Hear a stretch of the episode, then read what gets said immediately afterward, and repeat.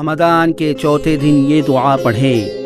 اللهم قوني فيه علي إقامة أمرك وأذقني فيه حلاوة ذكرك وأوزعني فيه لأداء شكرك بكرمك واحفظني فيه بحفظك وسترك يا أبصر الناظرين.